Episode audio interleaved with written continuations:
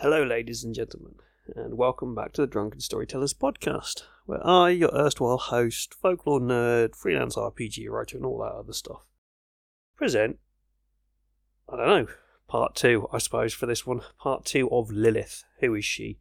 Where's she come from? A little bit of magic, and all that kind of stuff. I'm sorry this one's taken a little bit of time to come out. Uh, after I released part one, I ended up being ill. It was apparently not COVID. COVID, COVID, coffee. I've got coffee here. I need lots of coffee at the moment. Um, yeah, so I was ill for a couple for about just over two weeks. Where I didn't have the energy to do that, and then hay fever season has hit here, so you might hear it in my voice, but my face is streaming at the moment. I'm, I'm doped up on antihistamines buckets of tissues lying around, um, lots of coffee, lots of sugar to kind of give me the energy to do this. Because I thought I thought I should really kind of actually get this one out. It's been written and, and prepared for a while, but I've just not had the time to sit down and actually record it. Well, I have. I've just not had the energy, I suppose. Anyway, yeah. So uh, I've got myself a nice hot cup of coffee here. That's actually quite hot. Ow.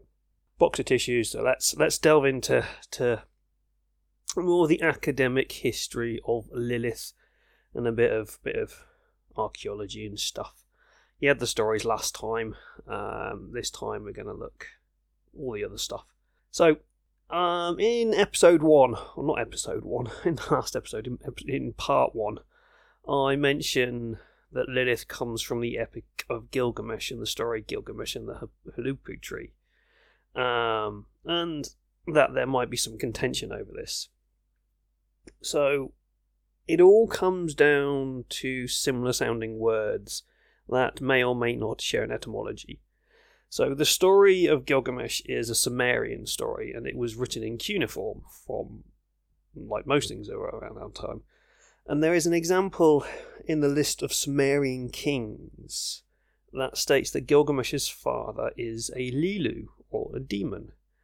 And in Sumerian, the word Lili is a female demon. So m- most often, this this kind of demon is a is a wind demon, um, but it apparently does not share a connection with the Akkadian word Lilu, meaning evening, but is also a masculine word for demon, alongside Lili and Lilitu, which are female spirits of demons. So there's this weird thing that happens with the etymology of, of, of Lilith in that be- early beginnings, whether it's Sumerian or Akkadian, whether there's a root that they both come from is unclear.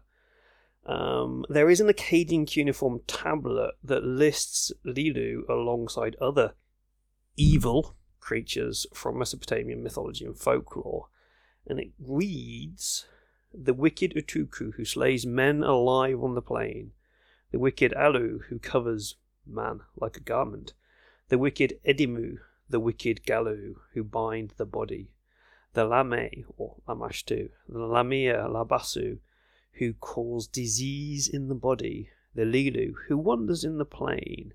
They have come nigh unto a suffering man on the outside. They have brought a painful malady in his body. So there you go. Um, that's got obviously Lilu in Who Wanders the Plain, and you can maybe connect that into the the wind demon, the wind wanders around the deserts and the plains of Acadia. Then, if we look at the Hebrew word Lilith, it come it becomes a female night demon, as it's likely to stem from the Hebrew word Layla or night, and that is L A Y L A H, not Layla as in the song. In some Mesopotamian cuneiform tablets, the word Lilith and Lilitu are seen to be disease bearing spirits. I seem to have written this in a very random, roundabout way. So uh, I'm kind of describing my mental state at the moment with all the fuzziness of my head. Anyway, yeah, so the Mesopotamian cuneiform tablets have the words Lilith and Lilitu, and they seem to be disease bearing wind spirits. Um, and the Hebrew word has no direct connection to the Sumerian word etymologically uh, but only by folk etymology. So Lilith does not come from Sumerian. So the Hebrew word Lidit comes from another Hebrew word, Layla, and it doesn't come from Lidit or Liditu, which are Mesopotamian and Sumerian words. So, ooh, yay, etymology and history and all that kind of wonderful stuff. Uh, just as just a thing, I'm not an expert in any of this. I'm just going with what the things I do on the internet and find things on the internet and do that research.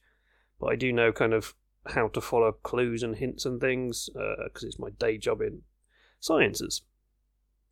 So, anyway, uh, another possible explanation is that Lilith comes from the combining of two earlier Babylonian demons, and these are ones you'll have heard of uh, Lamashtu, the child eater, and Lilitu, who was a kind of succubus. This kind of makes sense when we come to later tales of Lilith, where she takes on these aspects, uh, where she she preys on mothers during childbirth and tempting men at the night, uh, becoming the cause of their wet dreams. This also brings in a movie reference here, in a very odd way, um, as I always like to bring in odd things here. The Exorcist. Uh, the demon that possesses the child is Pazuzu, who is also a Mesopotamian wind demon, but is also kind of king of the Lilu and protected homes from other Lilu, like Lamashtu. So Pazuzu is is a demon, but he's also a bit of a protector and says, "Now go away, Lilith, Lilu, Lamashtu." He was a protector of young children and mothers, and so he's kind of an anti-hero. Um, maybe he was even iffy, iffy, iffy comment here. Uh, he may have even been created specifically to work against the demon Lamashtu. So, iffy comment. Um, I could do some other iffy comments about the Bible, but I think I'll leave that for another story. So, um, night spirits, uh, the Lilin. Um, these come from the desert and attack men in their sleep, as I just mentioned, and uh, may be the cause of wet dreams. Uh, the Lilin appear in both Mesopotamian and Jewish folklore, and they were highly sexualized, but were unable to bear children and had no milk. Um, they later become the children of Lilith, and we'll hear about that in a little bit when her story kind of develops and becomes more full, I suppose, kind of around um, 12 and 1300s as we get the Book of Zohar and the, the treatise of the left emanation. Yeah, when, when all those uh, kind of written and, and, fleshed out, we start seeing more fleshing out the Lilith story. Anyway, uh, so that's kind of a bit of odd history there with Lilith and the Lilin um, and too, and where it might have come from. Let's do a kind of side track here for a second and look at the Bible and some rather interesting interpre- interpretations that lead her to maybe be a donkey or a vampire. So, in the Hebrew Bible, Lilith only appears once, and possibly only once in the Christian Bible, depending on which versions you read and how you like your flavour of vampire or donkey. Uh, she appears in Isaiah 34:14. Specifically, 14 is the line that she appears in, but the whole kind of bit around it kind of connects. So, and this is from the Masoretic text or the text of the tradition, which is the authoritative Hebrew and Aramaic text, kind of like the Hebrew Bible thing. Um, and it reads, and shall meet wild cats and jackals. The goat he calls his fellow. Lilith she rests and she finds rested. There she shall nest the great owl and lay eggs, and she hatches and she gathers under her shadow hawks, kites, gleeds. Also they gather every one with its mate. Um, in one of the fragments of the Dead Sea Scrolls, she becomes a they, as in plural. Um, so Lilith or Lilith uh, becomes Liliot or Lilioth, so the male and female version of the plural version of Lilith. So it may or may not be one single creature, uh, or may have evolved over time from these overarching lily creatures into Lilith, the single demon. Um, so even in the Dead Sea Scrolls, uh, the Qumran texts, uh, it was possibly Lilith was possibly still a plural. Uh, if we move over to the Christian versions of the Bible and we go for a King James translation of the same passage. So this is again Isaiah, and this is from the King James Bible. I'm going to read a bit of a longer one here um, to give you the kind of the full context of it. And so this is Isaiah 34 12 to 17. They shall call the nobles thereof to the kingdom, but none shall be there, and all her princes shall be nothing. And thorns shall come in her palaces, nettles and brambles in the fortresses thereof, and it shall be a, and it shall be a habitation of dragons, and a court for owls. The wild beasts of the desert shall also meet with the wild beasts of the islands, and the satyr shall cry to his fellow. The screech owl shall also rest here, and find for herself a place of rest. There shall the great owl make her nest, and lay and hatch, and gather under her shadow. There shall the vultures also be gathered, every one with her mate. Seek ye out the book of the Lord, and read. No one of these shall fail, none shall want her mate, for my mouth it hath commanded, and his spirit it hath gathered them. And he hath cast the lot for them, and his hand hath divided it into them by line. They shall possess it for ever, from generation to generation shall they dwell within. Um, yeah, so that's a bit of a, a longer one. Um, she still appears kind of in like uh, verse 14, where she's actually become a screech owl, so a creature of the night. Uh, and this in a way comes around problems in translation. So we've already seen that some people seem to think that Lilith might have come from Gilgamesh, um, which is a folk etymology thing. And again, we're going down some uh, etymological routes here.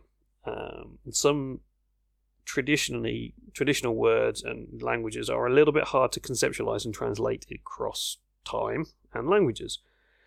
Um, so one of the things I always find hard to translate is one of the inane words that you kind of hear in Japan called irasshaimase. And it kind of means welcome, but it's only a word that you'd ever use in a shop. It's never used in the concept of welcoming someone to your house. So irasshaimase will only ever be said in a shop. But it also translates to welcome in English. But I'm not going to say that word to someone coming to my house. So it's a little bit of an odd one.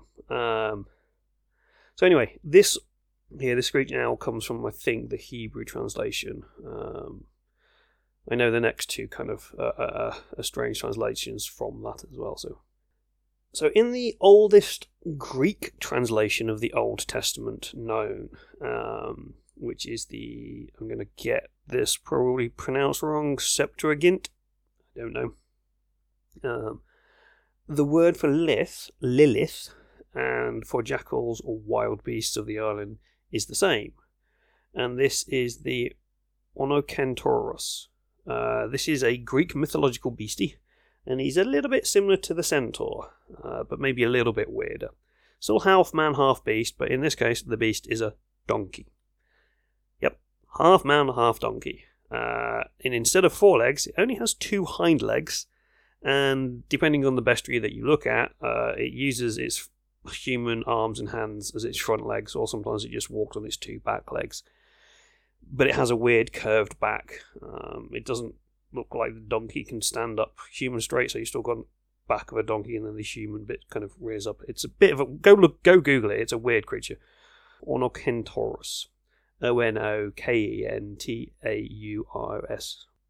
The other animals, um, even though the goat is often referred to as a satyr from Greek mythology, are translated in this text as daimonia or demons. So basically, demons and donkey people are meeting up and having a bit of a fun. Um, and it all comes down to a little bit of a weird translation, depending on uh, the roots of the, the version that they're actually translating from. And then we go into the Latin translation, where it takes Lilith and translates it to Lamia. Uh, and the beasts again become demons. Now, Lamia is a Greek creature, again, uh, and you can see the connection here to the early Akkadian stories um, and the Mesopotamian stories, as Lamia is a child eating demon and also often a night hunter. She's also thought to be a bit of a bloodsucker, um, and hence the connection to vampires. Quite often, she's listed in stories as one of the earliest vampires, and this is where the connections grow between Lilith becoming queen of vampires because she's connected to Lamia in these early Latin translations of the Bible. So, yeah, uh, the Bible likes vampires, as well as demons and mothers of demons. So that's that's that's kind of like a bit of a sidetrack. Let's uh, go back into some rabbinic literature and Kabbalah. So we're going to go to the treatise on the left emanation. This work states, interestingly, that there are actually two Lilith. Not a plural, as in we had before in the old Mesopotamian and Dead Sea Scrolls, as in Lilith actually exists in kind of two forms. There's the matron or older version, and then the lesser or younger version. And this is kind of how she's married to both Samael um, in the matron or older form, and Asmodeus as in the younger and lesser form. So in the Samael Lilith story, Lilith's children, the Lilin, um, and hence mother of demons again, they are vast and numerous. And so to stop them from filling the world, Samael has his bits lopped off by God. And this may be kind of a reinterpretation of God castrating the male Leviathan and, in some stories, just outright murdering the female Leviathan. Some other versions kind of do say that he makes the female infertile, uh, but in kind of like the biggest ones, he just kind of outright murders her. Basically, he wanted to stop them having sex and letting their children destroy the world. Hmm.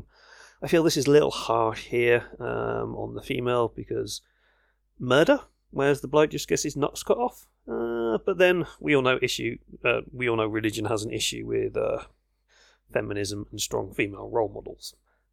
Just look at Lilith, who basically uh, she was being forced to, to lie on her back underneath Adam whilst having sex. Where she refuses because she know you know she wants to have a bit of fun as well. It's it's not all just about him. She gets into all sorts of trouble. Um, and so just because she wants to enjoy herself and have a good time riding Adam, she gets into like all this weird shit gets happened to her and she gets turned into a demon.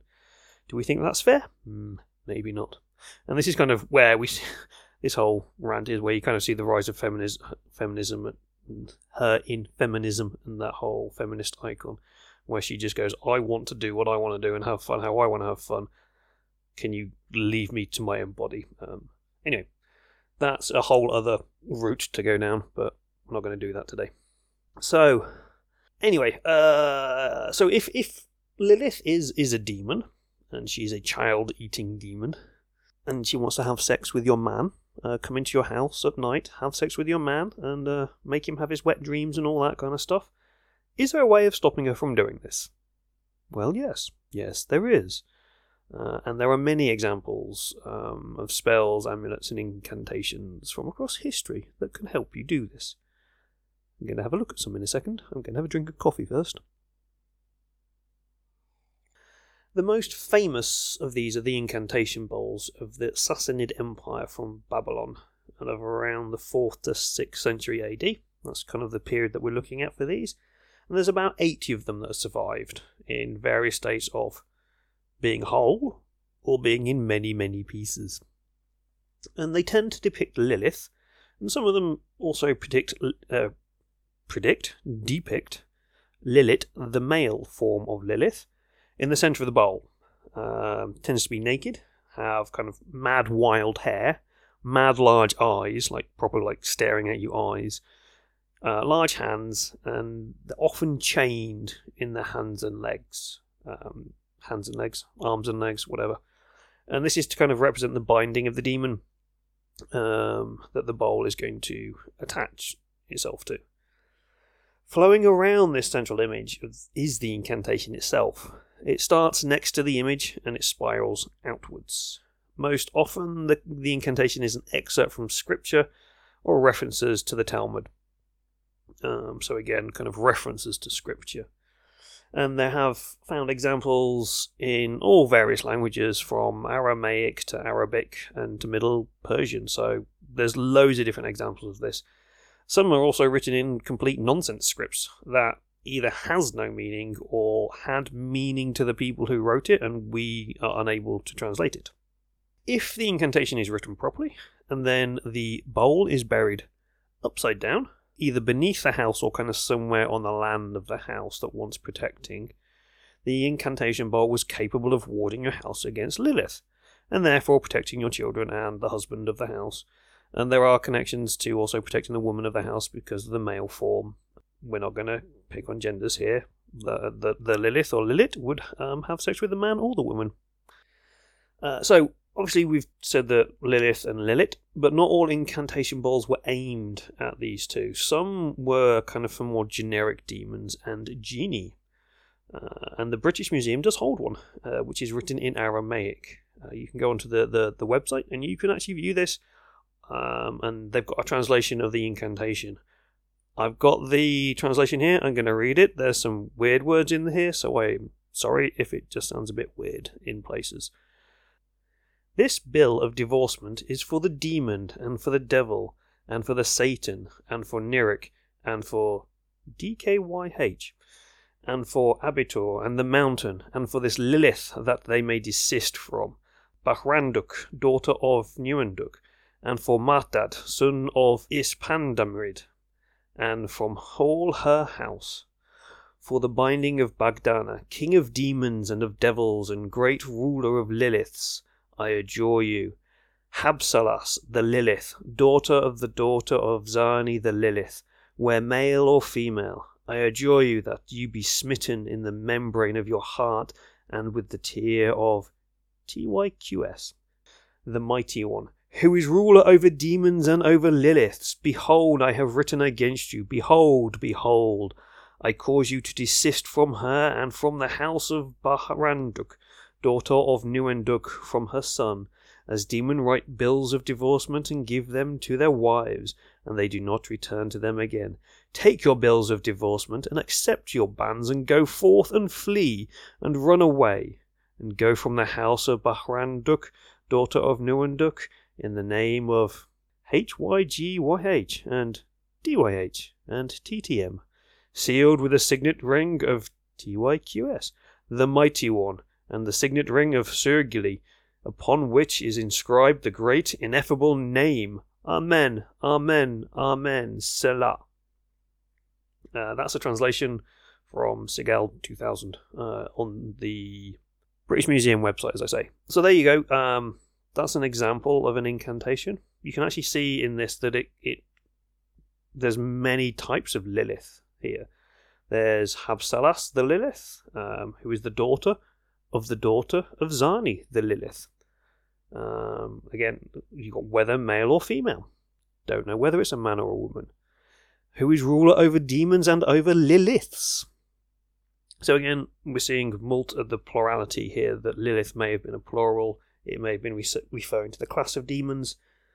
Nice little thing, that really, isn't it? Quite a, quite a quite a potent sounding incantation there. So I think that's it for this episode. Uh, I'm about to start sneezing again, I feel, and I've run out of my notes here. Uh, my voice is getting a little bit dry as well. So there is a lot, lot more to say about Lilith there's vast, vast quantities of information out there, and I hope I've given you at least a small and interesting insight to her, or them, or it. If you want to find out a little bit more about Lilith, then I do fully recommending out recommend checking out the two part series on Lilith over on Esoterica, the YouTube channel, where um, Dr. Justin Sledge delves more into um, the rabbinic literature and um, the roots of it and the history of it a little bit better than I do. Um, if you want more on kind of like the whole vampire connection, you can go and watch uh, Lady of the Library, where she has a video on that. It's kind of cool. But there's also hundreds and hundreds of YouTube videos out there, and podcasts, and websites, and all sorts of stuff that go into it, and books and things. So, anyway, uh, so that's it for me for this episode. Uh, I'm not quite sure what to do for the next episode yet. It may be more occult stuff or maybe folklore, I'm not sure. If you've got any suggestions, you could always send me an email over at the Drunken Storyteller UK at gmail.com. You never know. You might send me something and I might do it. I've kind of got ideas like I've looking at Satan and Lucifer and Beelzebub and all that lot, or the 72 demons of the Book of Solomon, or the Lesser Book of Lesser Key of Solomon, I should say. One go down some more folklore routes. I don't know. Anyway, that is yet to be decided. So all that is left for me to say is goodbye, my friends.